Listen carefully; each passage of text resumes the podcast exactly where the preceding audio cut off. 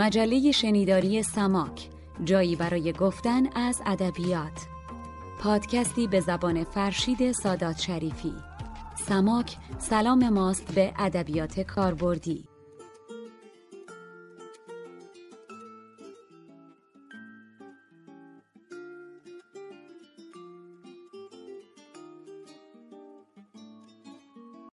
شنونده های عزیز مجله شنیداری سماک. سلام. من فرشید سادات شریفی هستم و این بار افتخار دارم که در سراغات سی و پنجمین شماره از مجله شنیداری سماک در گوشرس شما باشم. این شماره به ادبیات کانادا اختصاص داره و برای شروعش لازمه ازتون بپرسم وقتی اسم کانادا رو میشنوید یا واژهش رو جایی می‌خونید یا به گوشتون می‌خوره اولین چیزی که به ذهن شما میاد چیه؟ دوستانی که در کانادا زندگی می‌کنن یا به اینجا سفر کردن ممکنه جوابهایی بدن مثل هاکی خوراک پوتین برگ افرا که در وسط پرچم این کشور هم هست یا حتی فروشگاه های زنجیره‌ای قهوه تیم هورتونز. ولی برای من کتاب و کتابخونی اهم از سیستم کتابخانه های عمومیشون تا برنامه های عمومی که برای کتاب دارند و همه چیزهای مرتبط و اینکه در کل ملت کتابخانی هستند این هست که برای من مهمترین یادآور و تحسین برانگیزترین نقطه کاناداست. و توی این اپیزود از همین ویژگی می‌خوام سخن بگم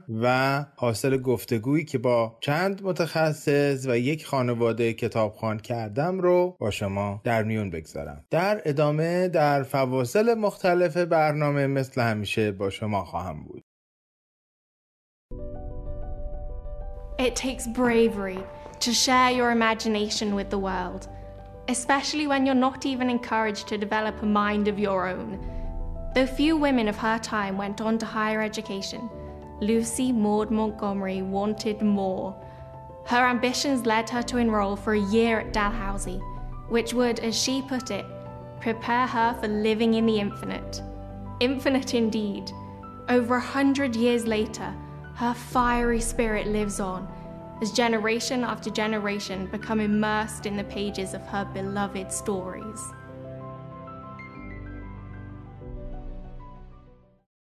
سلام روزتون بخیر اینجا یه شماره دیگه ای از پادکست مجله شنیداری سماکه و من فرشید دارم صحبت می‌کنم با دوست گرامی و اخیرا همشهری خانم دکتر نازیلا خلخالی که افتخار دادن به ما امروز راجع به خانم مونتگومری. می‌خوایم با هم صحبت بکنیم. لوسی مونتگومری که در ایران بیشتر به خاطر کارهای کودک نوجوانش و کارهایی که به صورت فیلم و سریال در اومده شناخته شده است ولی یه جنبه های ناگفته دیگه ای داره که امروز اتفاقا می‌خوایم به اون بپردازیم و خیلی خوشحالم که این فرصت دست داده که با شما گفتگو کنیم. درود بر شما. سلام می‌کنم به تمام شنوندگان رادیو سماک پادکست سماک. و خیلی خوشحالم که در خدمتتون هستم و به خصوص در خدمت فرشید عزیز آقای دکتر سادات شریفی. و خیلی هم خوشحالم که می‌خوام یک بار درباره ادبیات کانادا صحبت کنم. بخشی از ادبیات کانادا. که این بخش اتفاقا جذابیش به اینه که یک زن نوشته. فکر می‌کنم این خودش خیلی داستان می‌تونه باشه. در معرفی خانم مونتگومری اول بگیم که ایشون متولد 1874 و در گذشته به سال 1942 هستن. پس می‌تونیم ایشون در رده نویسندگان سده بیستم اوایل سده بیستم بدونیم. فکر می‌کنم همونطور که خودت اشاره کردی فرشید جان خانم مونتگومری بیشتر نه تنها در ایران فکر کنم در جهان شهرتش به خاطر آنی اون چیزی که ما بهش میگیم آنی شرلی ولی ان از گرین گیبل هستش.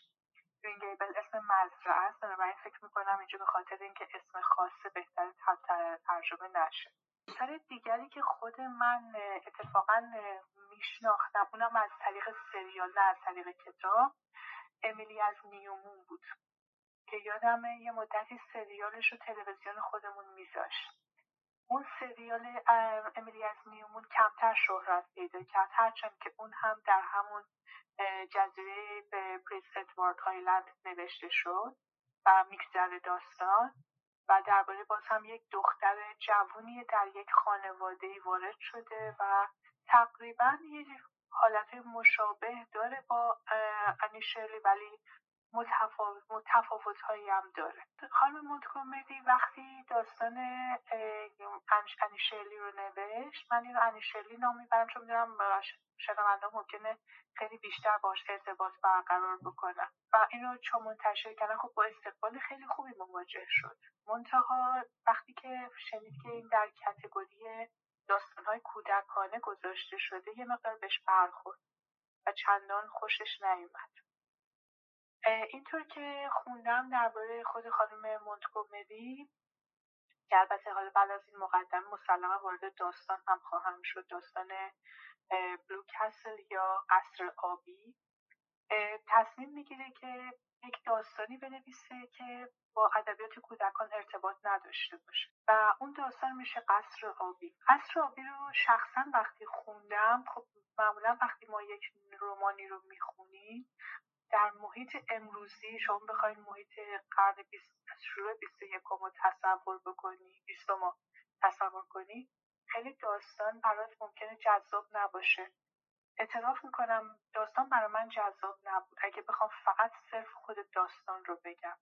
برای من داستان خیلی ساده ای بود. با اینکه می‌دونم که کانادایی ها خیلی دوستش دارن. جزو داستان های محبوب کانادایی حساب میشه. وقتی تو کنه داستان میری و می‌بینی که چرا خودتو در قرن بیستم اوایل قرن بیستم قرار میدی تازه متوجه میشی که نه پس فقط من با دید امروزی نگاه نکنم و با دید فرهنگی که دارم نگاه نکنم بهتر خودم بندازم در قالب اوایل قرن بیستم کانادا و فرهنگ اون دوره What do I like? I like open fires, moonlit nights, chatty letters, rainy days. I like daydreaming. I love this colorful little island of ruby, emerald, and sapphire. Yet often my dark moods come I'm possessed body and soul by this depression. They say women shouldn't write. Some days I almost give up. But I cannot contain my imagination. I made Anne real. I gave her my love of nature, my love of books, and my childhood dreams. My greatest happiness would be to climb the alpine path and write upon it a woman's humble name. Lucy Maud Montgomery battled depression, rejection, and sexism to become known around the world for Anne of Green Gables and 19 other novels. اینطوری شروع میشه که یک دختری هست 29 ساله ازدواج نکرده در یک خانواده مذهبی که همم هم خیلی اهل شایعه و اهل که دور هم جمع بشن و پای سر همه حرف بزنن و, و خیلی هم محدود می‌کنن. ما تمام داستان رو از دید این دختر می‌بینیم. و داستان هم به صورت راوی گفته شده. این راوی از بالا داره داستان رو برای شما تعریف می‌کنه. هیچ کدوم اول شخص نیستن. راوی از بالا داره داستان رو برای ما تعریف می‌کنه. شخصیت اصلی داستان اسمش ولنسی هست. ولنسی همطور که گفتم دختر 29 ساله ازدواج نکرده ایه که خانواده خیلی محدودش می‌کنن. هر هفته باید بره کلیسا. کتاب هایی که می‌خونه محدود اجازه نداره رمان بخونه اجازه نداره لباس های رنگی بپوشه. همیشه بعد لباس های خیلی بقول معروف رنگ های مرده بپوشه. در خونه که زندگی می‌کنه حتی اتاقش رو اجازه نداره اونطور که دوست داره درست بکنه. همه اینها یک نوع فشار بر این دختر میاره. ولی یک چیزهای زندگیش رو یک دفعه تغییر میده. این داستان رو گاهی وقتا بهش به قول اینجایا به قول امریکایی بهش فری تیل میگن. یعنی داستانهای خوش عاقبتی که فقط توی رویاهای یک دختر می‌تونه اتفاق بیفته. نمی‌دونم در واقعیت چقدر این داستان ها می‌تونه اتفاق بیفته ولی بعد نیست بعضی وقتا آدم برای فرار از مشکلات زندگی وارد این داستان ها رو بخونه فکر کنه خب اتفاق هم می‌تونه بیفته. به هر حال این دختر دوستی داشت به اسم سیسی یا سیسیلی که از بچگی با هم دوست بودن. بر حسب تصادف این دختر از یک مردی حامله میشه که هیچ وقت نمیگه هیچ وقت به کسی نمیگه. و اون مرد رو ما نمی‌بینیم. فقط می‌دونیم که بعدها قرار بوده با هم دیگه ازدواج بکنن ولی بعد از اینکه این دختر حامله میشه اون مردم می‌ذاره میره. حاملگی ناخواسته خب در جامعه اون دوره کانادا یک چیزی بود که واقعا تابو بود. به هر حال بچه رو نگه میداره ولی بچه بعد از یک سالگی فوت می‌کنه و همین مشکلات روحی زیادی واسه سیسی به وجود میاره. سیسی از ولنسی که دوست صمیمی بود می‌خواد که بیاد کمکش بکنه باهاش زندگی کنه. از طرف دیگه ولنسی از دکتر شنیده بود که به خاطر اینکه مریضی سل داره ممکنه به سالی یا مدت طولانی نکشه که زندگی زنده بمونه و همین باعث میشه که تصمیم بگیره یه زندگی مستقل پی درست بکنه و از حرف سیسی استقبال می‌کنه و میره بود در در حین زندگی با سیسی با مردی آشنا میشه بارنی که اون هم میشه گفت زندگی کمی پنهانی داره که سر گذشته اون نمی‌دونه ولی چندان هم پای شایعه بسیار هست. سیسی میمیره سیسی چندانی نمیمونه. و بعد برای اینکه بر نگرده ولنسی به اون زندگی با به بارنی پیشنهاد ازدواج میده. در همین یک تیکه داستان در همین خلاصه داستان اینطوری ما می‌بینیم چند تا اتفاق میافته که اگر به قرن بیستم اوایل قرن بیستم کانادا جامعه کانادا برگردیم خیلی اتفاقات به قول من تابو شکنانه ایه دختری بدون ازدواج حامله میشه. یا بچهش رو نگه میداره. خودش هم نگه میداره. این اتفاق بسیار نادریه در جامعه اون دوره کانادا. می‌دونم که خیلی از دخترایی که ناخواسته حامله می‌شدن بچه هاشون رو معمولا می‌دادن به خانواده های دیگه و حتی نمیذاشتن که مادرها بچه ها رو ببینن.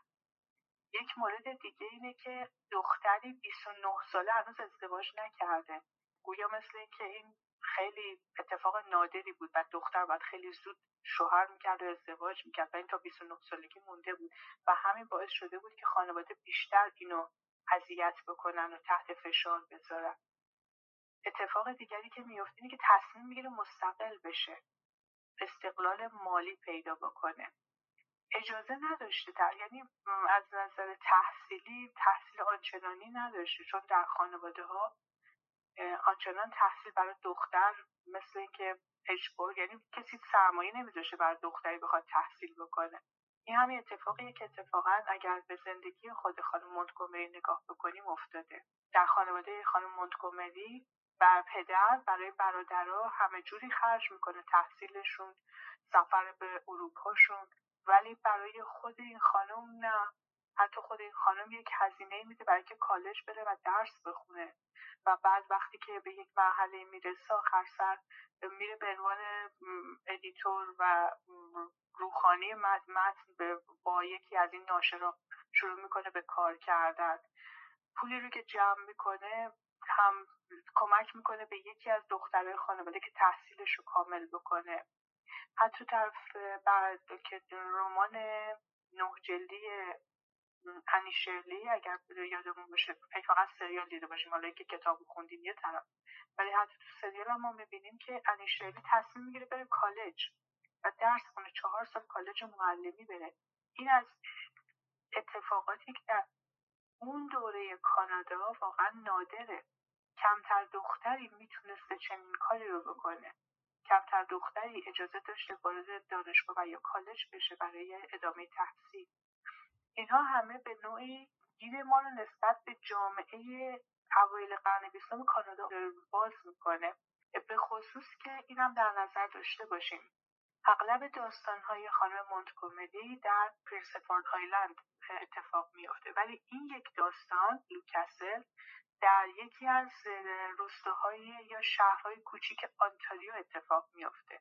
یعنی یک جابجایی جغرافیایی هم هست. تصویری که ما از خانواده ولنسی داریم در واقع به نوعی تاثیر زندگیه که این خانم بعد از ازدواج با همسرش داره. همسر ایشون گویا کشیش بودن. منتها دچار مشکلات روحی بودن یعنی حملات روحی روانی داشتن. و بعد برای اینکه بتونن خودشون آروم بکنن این آقای کشیش گویا شایع می‌گفتن از مواد مخدر استفاده می‌کنه. فشارهایی که اگر این خانم به خانواده برمیگشت خب اون فشارهایی بود که بیشتر اینا به پسرها اهمیت می‌دادن. با شوهرش میموند. به هر حال فکر می‌کنم اینطوری نبود که به راحتی حتی در جامعه کاتولیک می‌دونم طلاق گرفتن اصلا به نوعی تابو حساب میشه. برای این چاره دیگه ای نداشت. برای فرار از اون زندگی ایشون به نوشتن رو میاره و یکی از پرکارترین نویسنده های ادبیات زنان کانادا حساب میشه ایشون.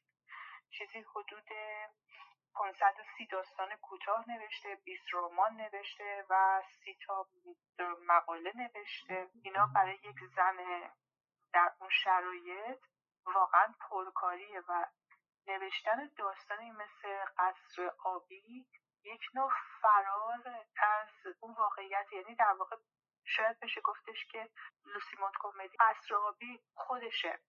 خودشه که داشته در رویای خودش برای خودش میساخته. قصر آبی و ولنسی زمانی که در خونه مادرش هست و اینقدر تحت فشار از طرف خانواده همیشه چشمش رو میبسته و در رویا تصور می‌کرده در یک خانه در یک قصری که نزدیک آب داره زندگی می‌کنه. و این همیشه توی رویاش میمونه. و وقتی که ازدواج می‌کنه بالاخره با بارنی که اونم به پیشنهاد خودش یعنی بیا به بارنی میگه که من چندانی عمر نخواهم کرد و دلم می‌خواد که با تو ازدواج کنم به که برگردم خونه. بارنی هم قبول می‌کنه. بهش میگه من عاشق تو شدم ولی توقع ندارم تو عاشق من باشی. هیچ توقعی ازت ندارم فقط می‌خوام با زندگی کنم. ولی این زندگی کم کم به عشق تبدیل میشه و کم کم زندگی اون روالی رو که باید می‌گیره و اتفاقاتی میفته که شاید ترجیح میدم که نگم بلکه خواننده تشویق بشه بره بخونه ببینه آخر کتاب چطور میشه. فریتیل خوش عاقبت نترسین ولی بخونید. چون در حال نکات جذاب و جالبی داره. امیدوارم شما اون رو جالب ببینید.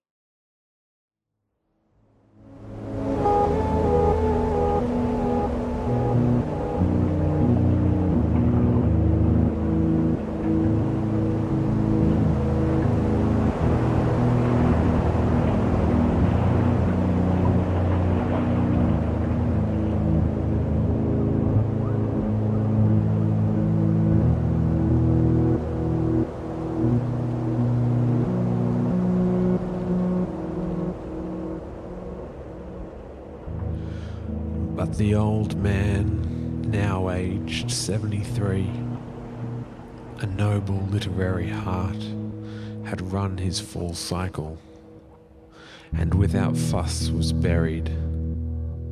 It was Lucy or Montgomery that dug up his bones and sent them to their final resting place. Rumour has it that one was kept as a keepsake. Lucio Montgomery, out of respect for the dead, lived then a life of simplicity, and nobody was ever found.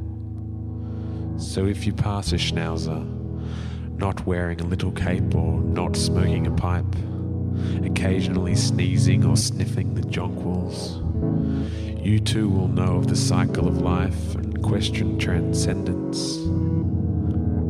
Spare a thought for the crusaders of justice Lucio Montgomery, and William Butler Yeats.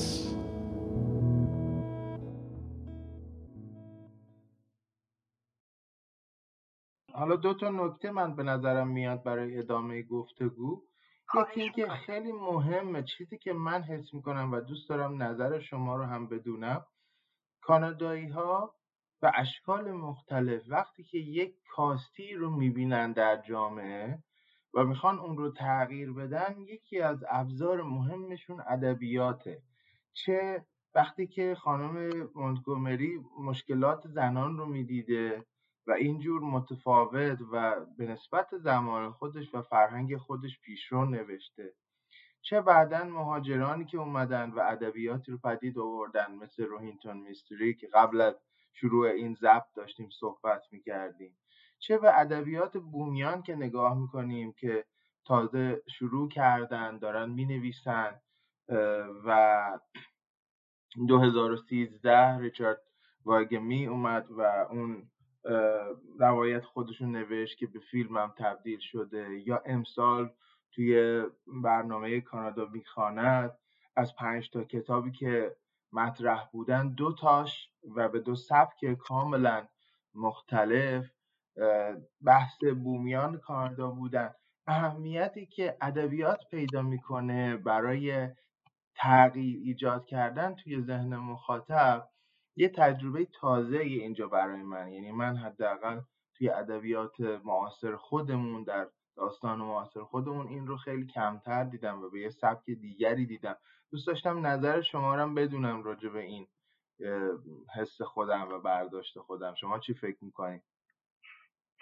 فرشی جان چیزایی رو که مثال زدی فکر می‌کنم اصلا کتگوری متفاوتی میشه. آره.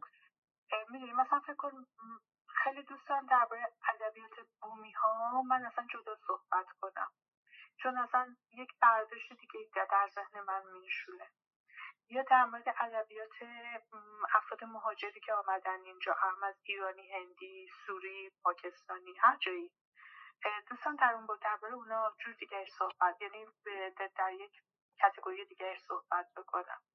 با این حال می‌دونی چرا چرا این حرف می‌زنم. خانم مونت کمدی اینجا دنیا آمده. اینجا بزرگ شده. آن یعنی با فرهنگ اینجا عجینه. با فرهنگ اینجا نه, نه فرهنگ بومی ها فرهنگ انگلیسی که آمده و یکی دو نسل اینجا موندن و دیگه خودشون اصلا وابسته به اینجا متعلق به اینجا می‌دونن. با این حال از فشارهای خانوادگیش صحبت می‌کنه. روهینتون میستری که صحبتش رو کردیم با هم دیگه اون داره درباره پارسیان هند میگه درباره کانادا نمیگه.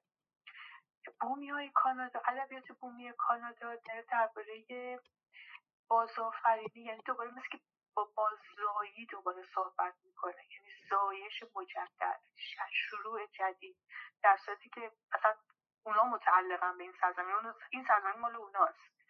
و حالا دوباره می‌خواد صحبت بکنه در این باره. دوباره می‌خواد شروع کنه به خودش رو مطرح کردن. منتها خیلی متاسفم که مجبورن برای صحبت کردن زبان مهاجر رو مهاجم ها رو انتخاب کنن. به انگلیسی بنویسن تا همه بخونن که اینا چی هستن. درسته. این فکر بحثم آره نه بحثم رول رول ادبیاته. یعنی اینکه ما وقتی که به تحولات اجتماعی فکر می‌کنیم توی سرزمین های دیگه به ویژه توی کشور خودمون وقتی که آدم ها به تحول اجتماعی فکر می‌کنن حالا به خودمون که ادبیات خوندیم نگاه نکنیم. عموم مردم به آخرین چیزی که به عنوان ابزار نگاه می‌کنن برای تغییر ادبیات من بحثم اینه که رول ادبیات اینجا از غذا پررنگتره. یعنی من فکر می‌کنم رولش متفاوته.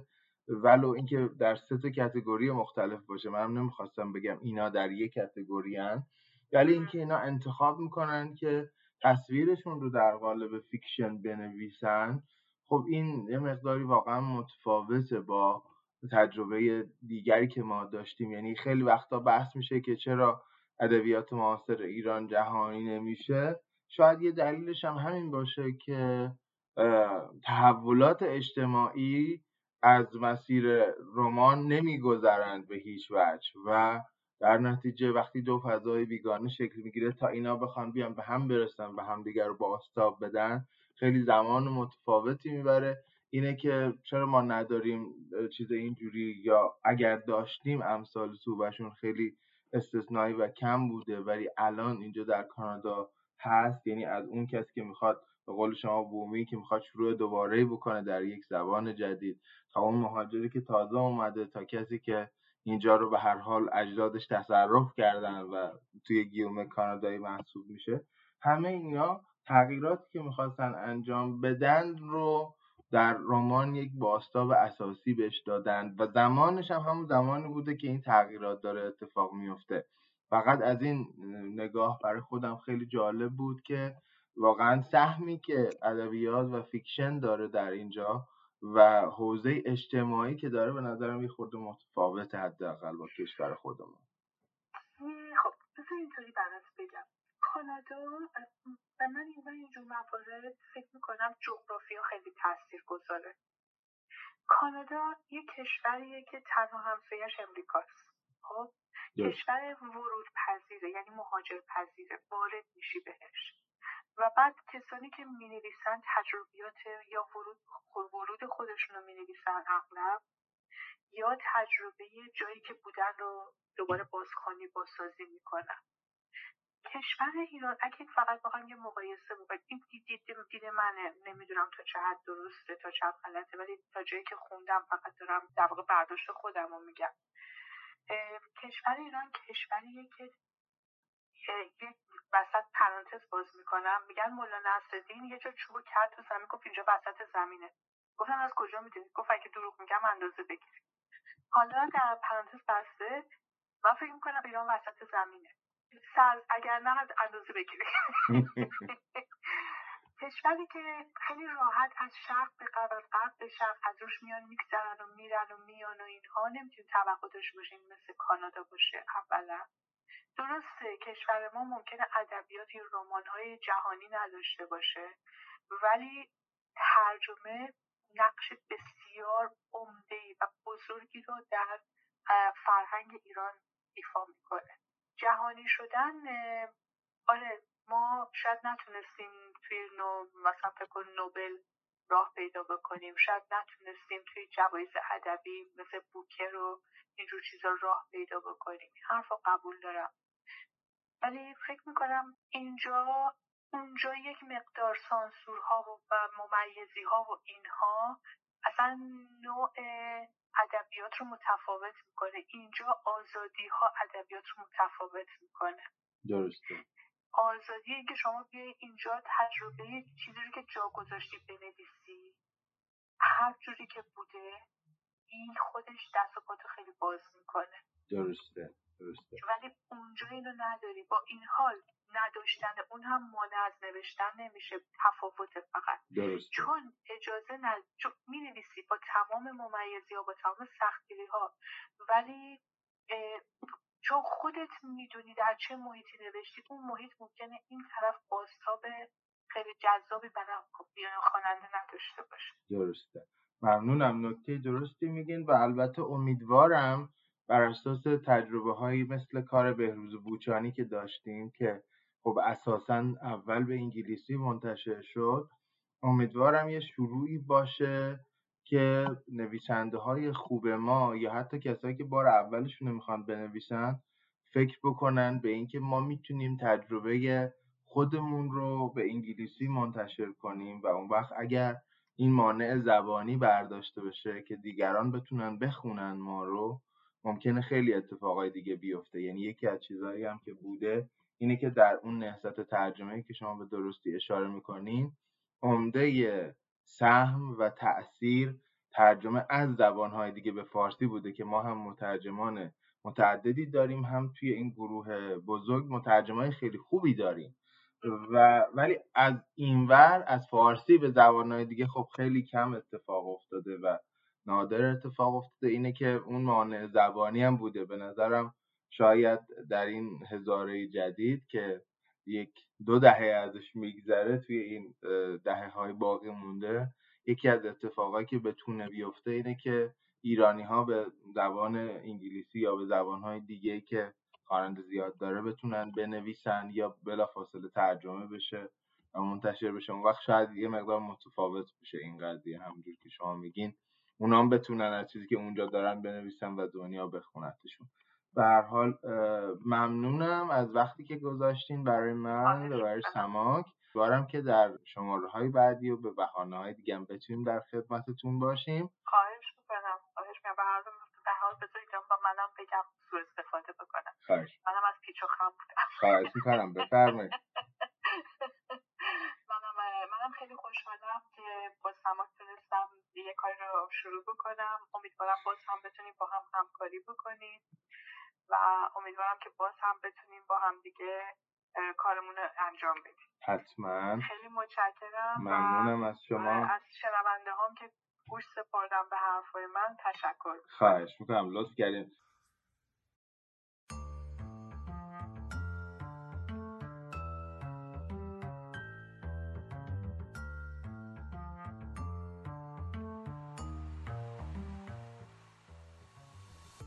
گر جویم پر نمانم زیر خاک بر امید رفتن راه سماک گروه علمی آموزشی سماک را از طریق وبسایت samak.ca دنبال کنید. سماک S A M A A K.ca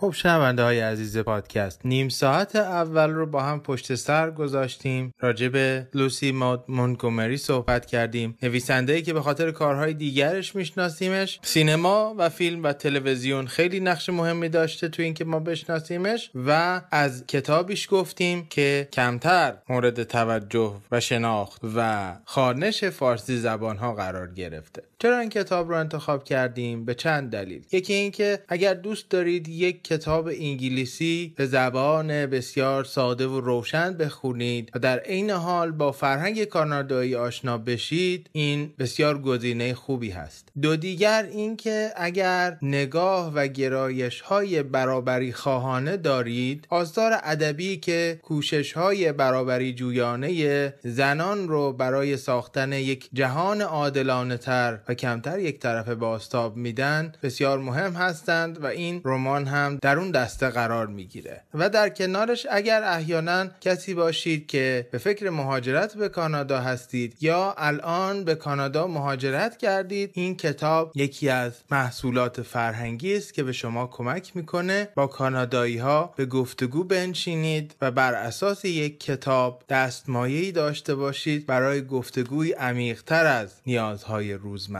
لطفا تا قبل از اینکه پایان پادکست فرا برسه و در نیمه دوم تصویر کلیتری رو شکل بدیم فعلا توی ذهنتون روی این رمان برچسب سادخان، خوشخان، کلاسیک و غیر خشن بزنید. در ادامه با نویسنده دیگری آشنا میشیم که اتفاقا در قسمت دوم گفتگو با خانم دکتر خلخالی هم اسمش آمد و او نویسنده است که یک پیشینه ایرانی داره. از پارسیان زرتشتی ایران هستند که به هند مهاجرت کردند قرنها پیش نام فارسی او رو این تن هست که بعد از رفتن به هند و نهایتا مهاجرت به کانادا در فرگشت زبانی خودش به روهینتون تبدیل شده. روهینتون میستری موضوع گفتگوی من با آقای بهرام بهرامی مترجم ارجمند ساکن تورنتوی کاناداست که فصلی از یکی از مهمترین کارهای روهینتون رو هم ترجمه کردند اول گفتگوی من با ایشون رو میشنویم و سپس خانش اون فصل رو با صدای بنفشه تاهریان در انتهای این بخش دوم باز با شما خواهم بود.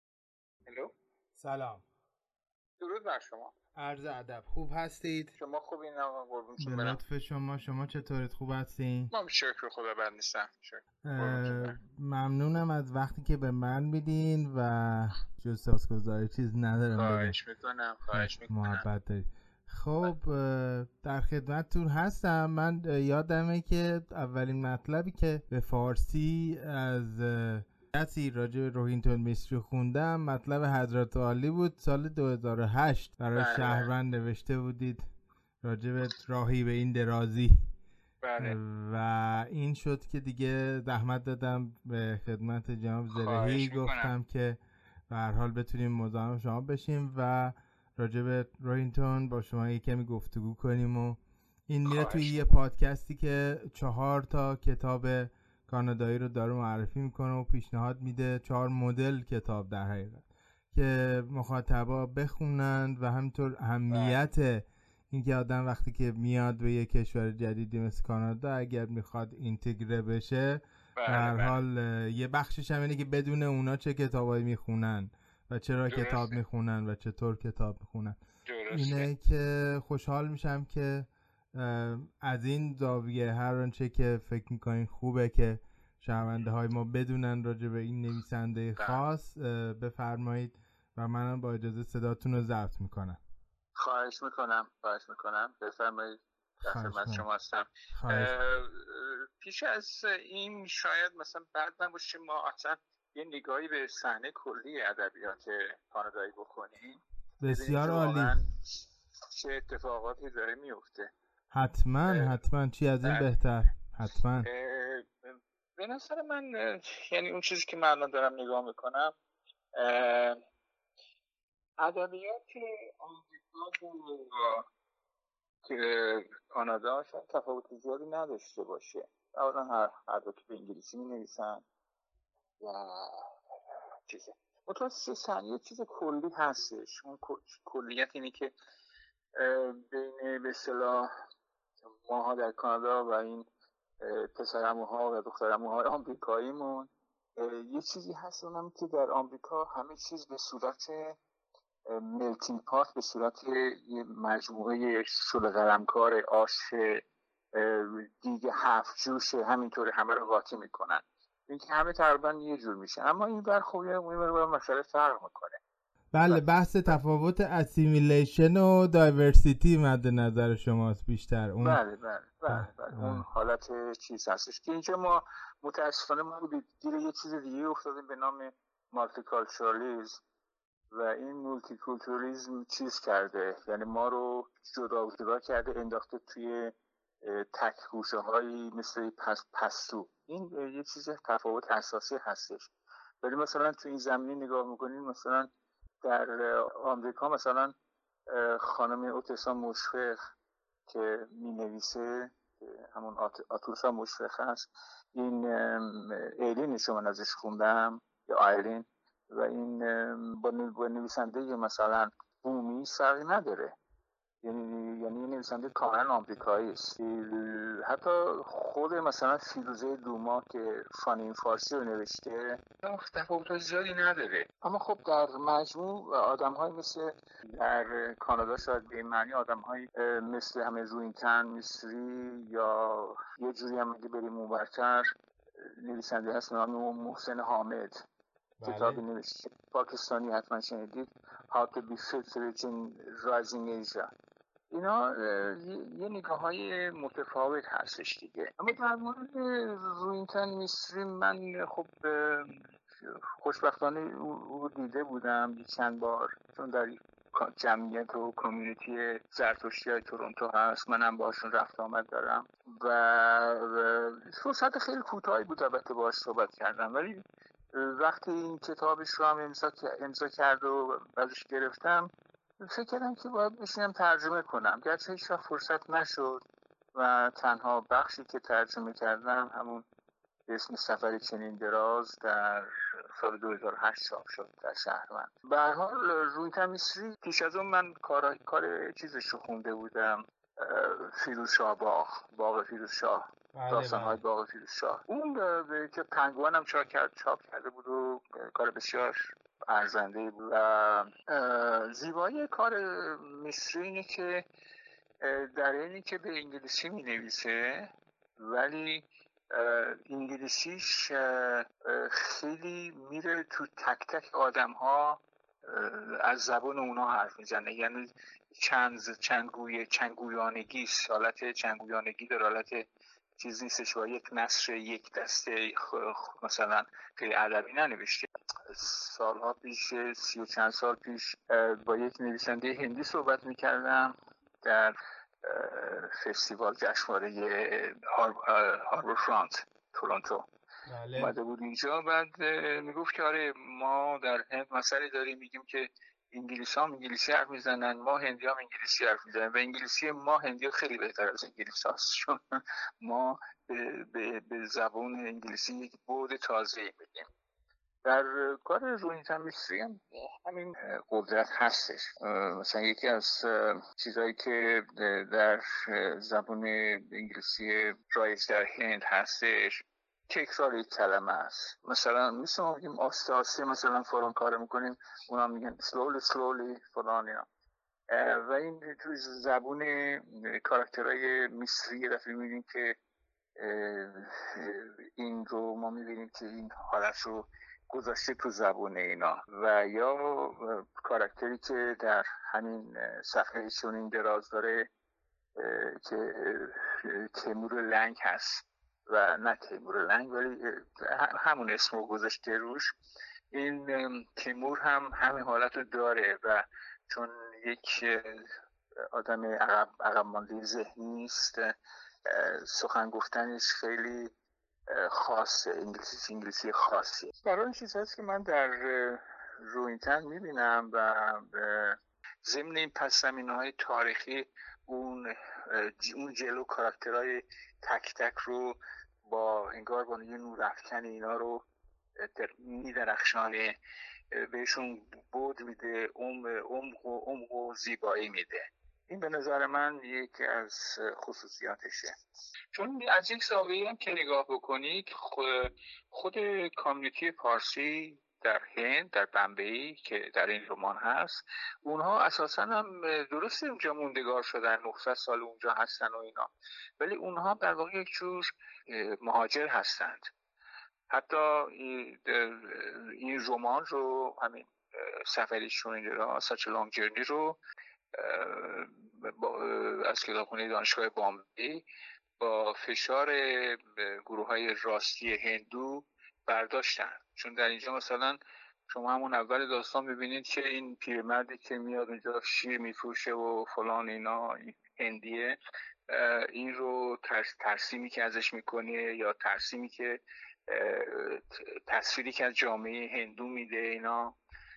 و البته رویدن چیز نداره. خودش متعصبم نیست. تصویری همون تصویر رو از جامعه پارسی هم میده. در جامعه پارسی هم این مشکلات رو می‌بینه.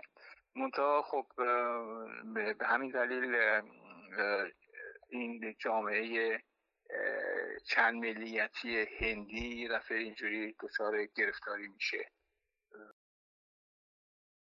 My name is Rohinton Mistry and I scribble for a living. Writing was not something that I cultivated from childhood or even from high school days, as some people tend to, those who become writers. I always used to enjoy reading. Uh, have been a reader for as long as I can remember. It never occurred to me that writing might be something that would interest me as well. It was not till much later in life, when I was in my 30s and uh, taking some courses at university, courses in English and philosophy, that uh, this transformation came about. And, and I discovered this interest and passion perhaps during those English courses at university, which I was doing on a part time basis in the evenings because I was working full time, making my living in something entirely different banking. I assume that I was given this honor because the work I have done is appreciated by this community, this society, this country. It always gives me the opportunity to address the younger generation and tell them what I think is important and what is not important. Someone said, I read somewhere, that people who are knowledgeable have the answers, people who are wise have the questions. So, the best advice I can give is don't stop questioning. Don't stop questioning no matter who it is that you are dealing with. From the highest to the lowest, don't stop questioning.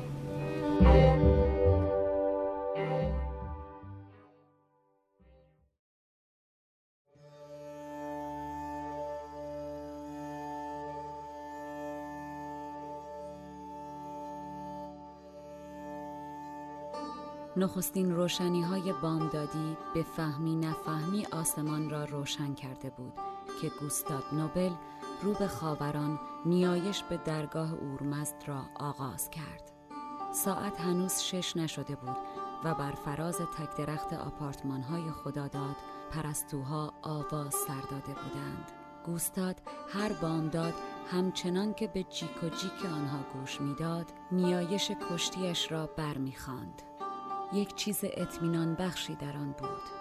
همیشه نخست پرستوها سر می رسیدند و سپس قارقار کلاق ها برمیخواست چند خانه آنسوتر سر و صدای به هم خوردن کاسه ها و دیگچه ها لبه خاموشی بامدادی را پنهان و حراسان می جوید. و یا کنار دبه بلند آلمینیومیش چون باطمه زده بود و دیگ و دیگچه های زنان خاندار را از شیر پر می کرد. پیمانه کوچک او با دسته بلند سرکجش به تندی درون دبه می‌رفت و برمیآمد فرو می‌رفت و برمیآمد بی که چکه از آن بیرون بپاشد شیرفروش پس از پر کردن ظرف خریدار پیمانه را از لبه درون دبه آویزان می کرد. لنگ بلندش را بالاتر می کشید و زانوان برهنش را می خاراند و چشم به دست خریدار می ماند تا پول شیر را بپردازد و در همان حال پرک های خشک پوست مرده زانوان کبر بستش از میان انگشتانش بر زمین می ریخت. زنان با چندش پس می نشستند اما آرام اما آرام دم بامدادی و روشنایی های آغازین سپیده نمیگذاشتند. این فضای صلحگونه در هم بشکند. گوستاد نوبل کلاه نیایش را از پیشانی پرچین بلندش پس زد و آن را روی موهای سپید خاکستریش رها کرد. مخمل سیاه کلاهش با موهای خاکستری بناگوشش در تضاد بود. اما سیبیل های پرپشت و آراسته و شانه کردش همچنان سیاه و مخملی می نمود. بلند و چهارشانه بود. و هر جا که سخن از تندرستی و بیماری می رفت مایه رشک و یا ستایش دوستان و خیشان می گفتند مردی چون او که بر موجهای دهه پنجم زندگی سوار است قبراغتر از سن خود می نماید. به ویژه که همین چند سال پیش آسیب سختی در یک پیشامد دیده بود. با این همه از آن بدبیاری تنها همین کمی لنگیدن برایش به یادگار مانده بود. زنش از این گفته ها بیزار بود. دلنواز با خود می گفت بزنم به تخته. و چشمانش به جستجوی صندلی یا میزی میگشت تا به سر انگشت شگون نوازششان کند. اما گوستاد از گفتگو درباره آن بدبیاری و یادآوری آن روز که زندگیش را برای نجات پسر بزرگش به خطر انداخته بود بیمی نداشت. آن سوی دلنگ دلنگ پیمانه های شیر گوستاد میشنید. دزد جهنمی. تو رو باید فقط بدیم دست پلیس. وقتی حسابی کتکت زدن دستتو شکستن اون وقت می‌فهمی یه من شیر چقدر آب داره. صدا صدای خانم کوتپیتیا بود. بامداد آرام با بیزاری به روز پرهیاهوی دیگری راه می‌داد. تهدیدهای خانم کوتپیتیا بیپایه بود. او هرگز شیر نمی خرید اما باور داشت که قرولند هر از گاهیش نمیگذاشت شیر فروش از حد خودش تجاوز کند و این سرانجام به سود دیگر ساکنان آپارتمان های خداداد هم بود. یکی باید به این دوست ها میفهماند که این مردم حالو نیستند زنی هفتاد ساله و سرد و گرم روزگار چشیده بود این روزها کمتر بیرون می رفت می گفت استخوانهایش روز به روز سختتر می شوند. اما در ساختمانهای خداداد اندک بودند کسانی که او می توانست با آنها درباره استخوانهایش یا چیزهای دیگر گپ بزند زیرا در آن سالها بین مردم به بددلی خودخواهی و دیوانگی آوازه یافته بود برای کودکان همسایه خانم کوتپیتیا جن همه جا حاضر افسانه های بچگانهشان بود که از میان قصه های جن و پری زنده شده بود. آنها از برابر آپارتمان او به تندی می گریختند و فریاد می زدند فرار کنین جادوگر فرار کنین. این کار بچه ها هم از روی ترس بود و هم برای برانگیختن او به نفرینگویی و دشنام و گره کردن مشت. اما چه استخوانهایش به راستی خشک بود چه نبود هنگامی که در بیرون چیزی رخ می‌داد که به دیدنش بیارزد و یا خودش می‌خواست بی هیچ سختی از پنجره به ایوان میدوید و از ایوان به پله ها. با یا به شنیدن این صدای بیچهره خو گرفته بود. زیر لب و برای به دست آوردن دل خریداران می‌گفت انگار شیر از پستون خودم میدوشم. بابا این شیر مال گاوه. مالک به هم میگه برو شیر رو برفوش منم همین کارو می‌کنم. نمیفهم سرزنش یه مرد بی چیز مثل من چه سودی واسهشون داره. در روشنای نامصمم سپید دمان چهره تسلیم و خسته زنها هیبتی با شکوه و آرام را گذرا نقش می‌زد.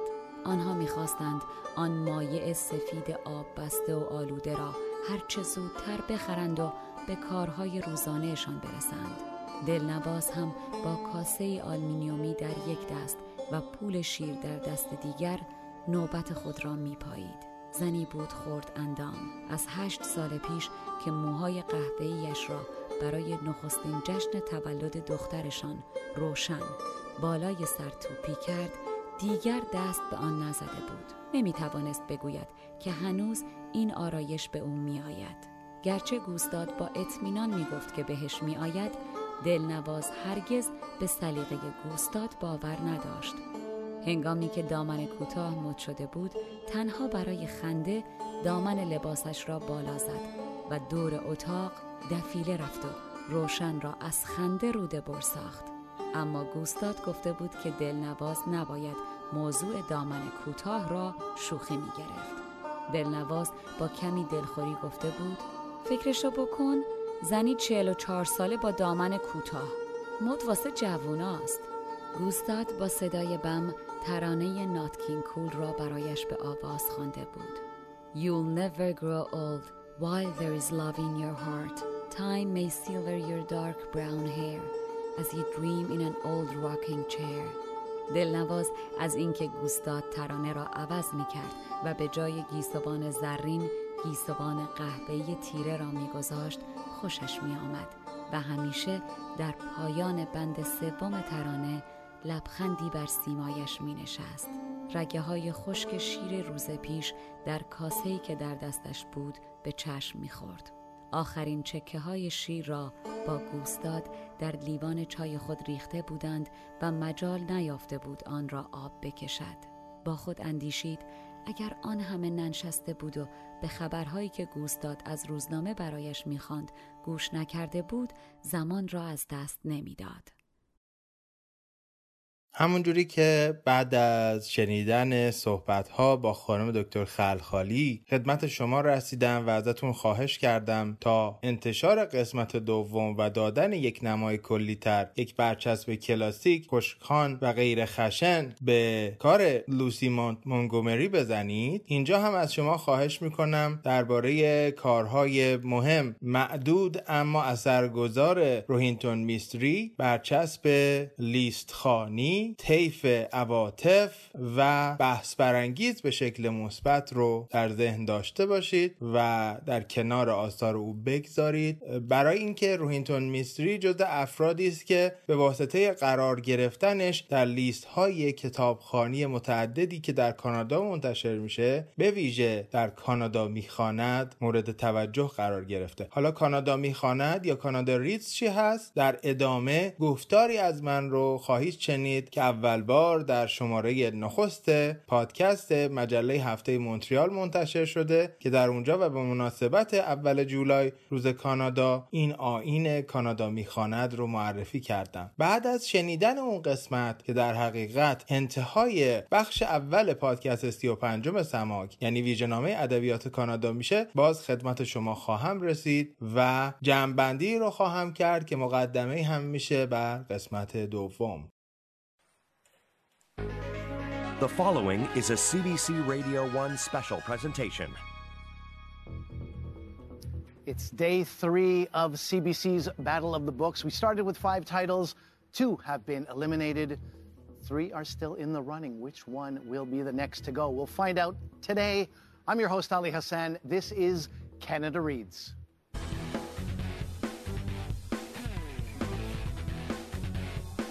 This is Canada Reads. Canada's annual title fight.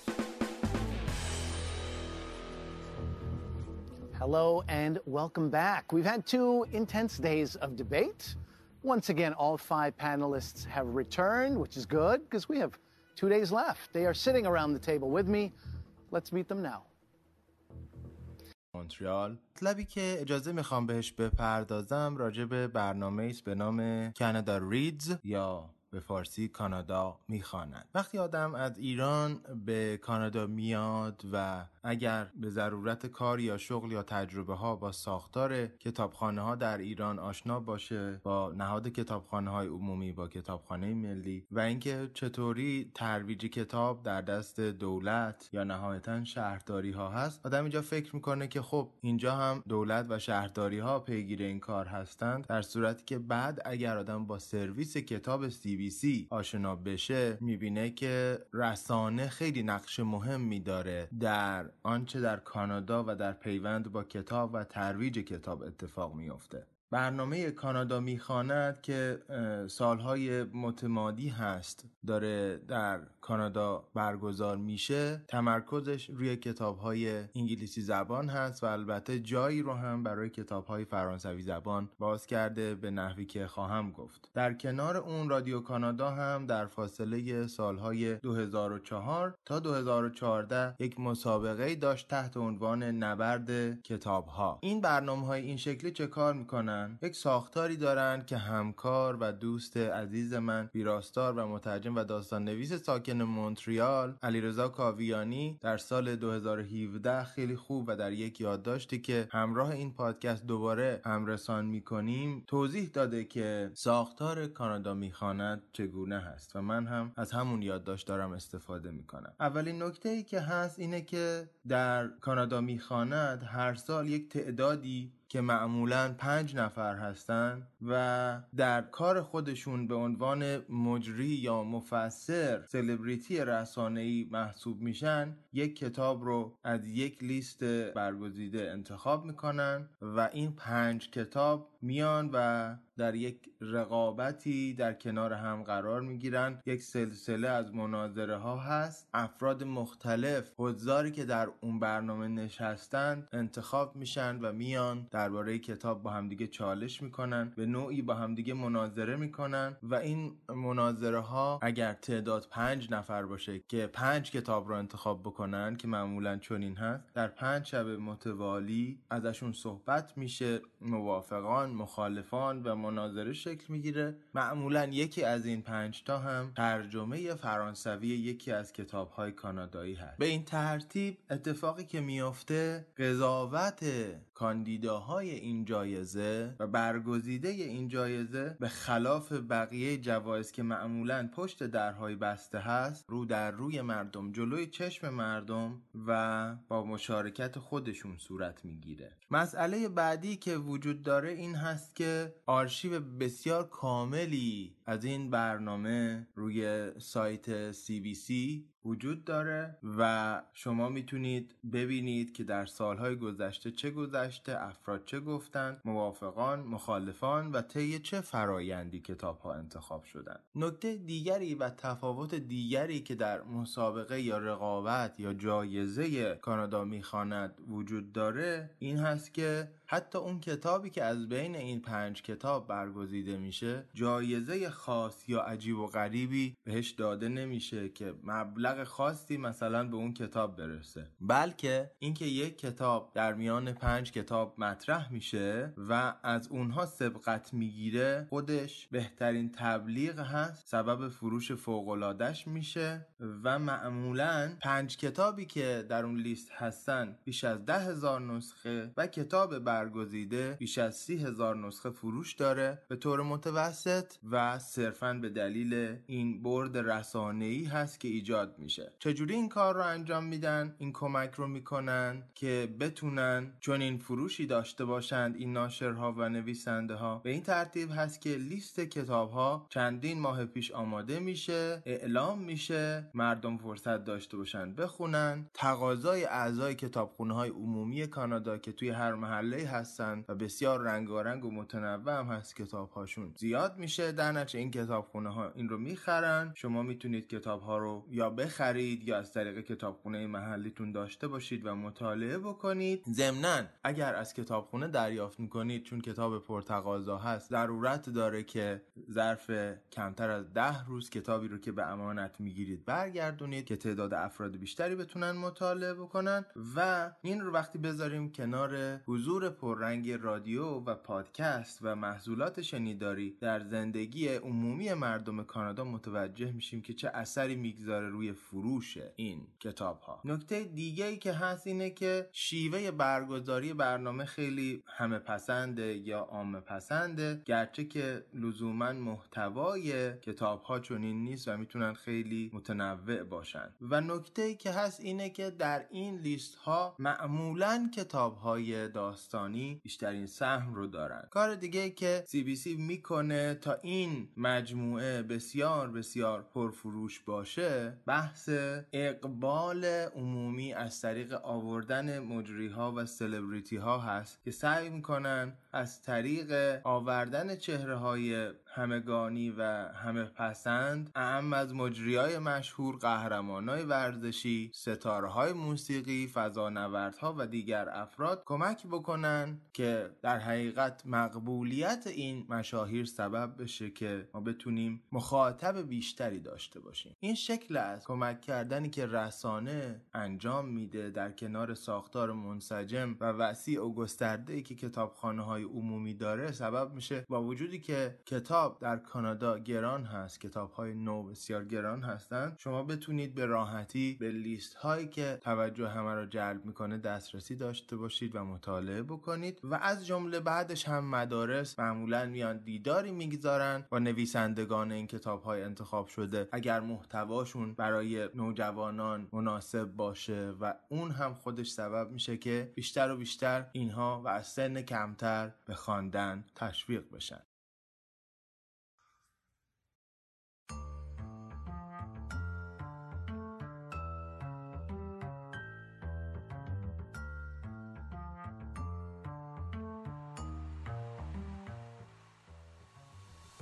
گر بجویم پر نمانم زیر خاک. بر امید رفتن راه سماک.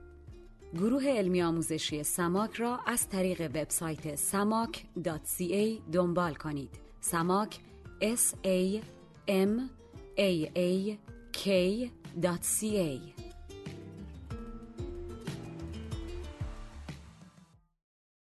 سلام دوباره در آخرین دقایق بخش اول پادکست سی و پنجم مجله شنیداری سماک. یه مروری بکنیم بر آنچه که در این قسمت شنیدیم و پیش آمادگی ذهنی ایجاد کنم برای آنچه که هفته بعد در قسمت دوم این شماره در گوشرس شما خواهد بود. از دو نویسنده که بسیار در ادبیات کانادا مهم هستند ولی به دو شکل مختلف مهم شدند به دو سبک مختلف می نویسند و در دو طیف مختلف گزینش خوانندگان قرار می گیرند صحبت کردیم. اولین نویسنده لوسی مود مونگومری بود که ما بیشتر با آثار کودکان نوجوانانه و با آن یا آنه میشناسیمش و نویسنده دوم روهینتون میستری بود که در روزگار پیشین در روزگار پیش از اسلام در زمره ایرانیانی بودند اجدادش که پس از آمدن اسلام به ایران به هند کوچیدند و نهایتا خانواده او به کانادا آمدند و جزء پیشگامان ادبیات مهاجر در کانادا محسوب میشه. هر دو عزیزی که درباره این دو کتاب با ما صحبت کردند یعنی خانم دکتر نازیلا خلخالی و آقای بهرام بهرامی سعی کردن از زاویه دید خودشون از جایگاه و اهمیت این دو بگن. و بعد از اون راجب کانادا می‌خواند شنیدیم و اهمیتی که این برنامه رادیویی تلویزیونی در همکاری با کتابخانه های عمومی کانادا داره تا مردم نویسندگان بروزی رو بشناسند مدتی بر آثار اونها تمرکز کنند هم فروش آثار اونها بالا بره و نویسندگان بتونن از این طریق ارتزاق جدی تری داشته باشند و هم مخاطبان بتونند از طریق لیستی که این شبکه و این برنامه و این مسابقه فراهم می‌کنه و بحث ها و جدل هایی که میشه نگاه عمیق تری به این کتاب و نویسندگانی که مطرح میشن داشته باشن. این مجموعه به ما نشون میده که اگر احیانا جز کسانی هستیم که به کانادا مهاجرت کردیم یا می‌خوایم مهاجرت بکنیم آشنایی با برنامه های مرتبط با کتاب و به ویژه عضو بودن در یک کتابخانه عمومی که در تمام محله های کانادا وجود داره چقدر می‌تونه مهم باشه چقدر می‌تونه ما رو با فرهنگ گذشته و امروز اونها مرتبط کنه و چقدر می‌تونه دستمایه ارتباط عمیقتر بین ما مهاجران و کسانی که پیش از ما در این سرزمین زندگی می‌کنند رو فراهم بکنه. انواع کتاب هایی که کانادایی ها می‌خونند و کتگوری های اصلی کتاب های اونها خیلی بیش از این هاست و برای همین در قسمت دوم این پادکست که یک هفته بعد منتشر میشه از دو مقوله یا کتگوری دیگر با شما صحبت خواهم کرد و از گفتگویی که با یک خانواده کتابخوان داشتم برای شما خواهم گفت. اما تا اون موقع از شما دعوت می‌کنم که هر جایی که این پادکست رو میشنوین توضیحاتش رو باز کنین و به کانال تلگرام ما برین که همیشه فایل های مکمل اونجا منتشر میشه. نشانی فایل ها موسیقی ها و همینطور ترجمه ای از میان برنامه هایی که به زبان انگلیسی در دقایق این پادکست شنیدید رو برای شما اونجا خواهیم گذاشت و همینطور اطلاعاتی راجع به جدیدترین دوره کانادا می‌خواند که همین هفته گذشته اتفاق افتاد و من تمام لینک های گزارشی مربوط به اون رو در کانال تلگراممون منتشر می‌کنم. بر این اساس و بعد از تمام این گام ها پنج شنبه هفته آینده یعنی روز ششم اوت 2020 به قسمت دوم و به دو کتگوری یا ردبندی دیگر می‌رسیم و به جمعبندی کلی این دو قسمت که بر روی هم سی و پنجمین شماره مجله شنیداری سماک رو شکل میدن که به ادبیات کانادا اختصاص داره. من فرشید سادات شریفی هستم و از پایتخت کانادا شهر اتاوا به شما درود میفرستم و امیدوارم که با ما همراه باشین و اگر سماک رو میپسندین به دوستانتون هم معرفی کنید تا هفته بعد و نیمه دوم این شماره برای شما جان آباد و خاطر آزاد آرزو می‌کنم.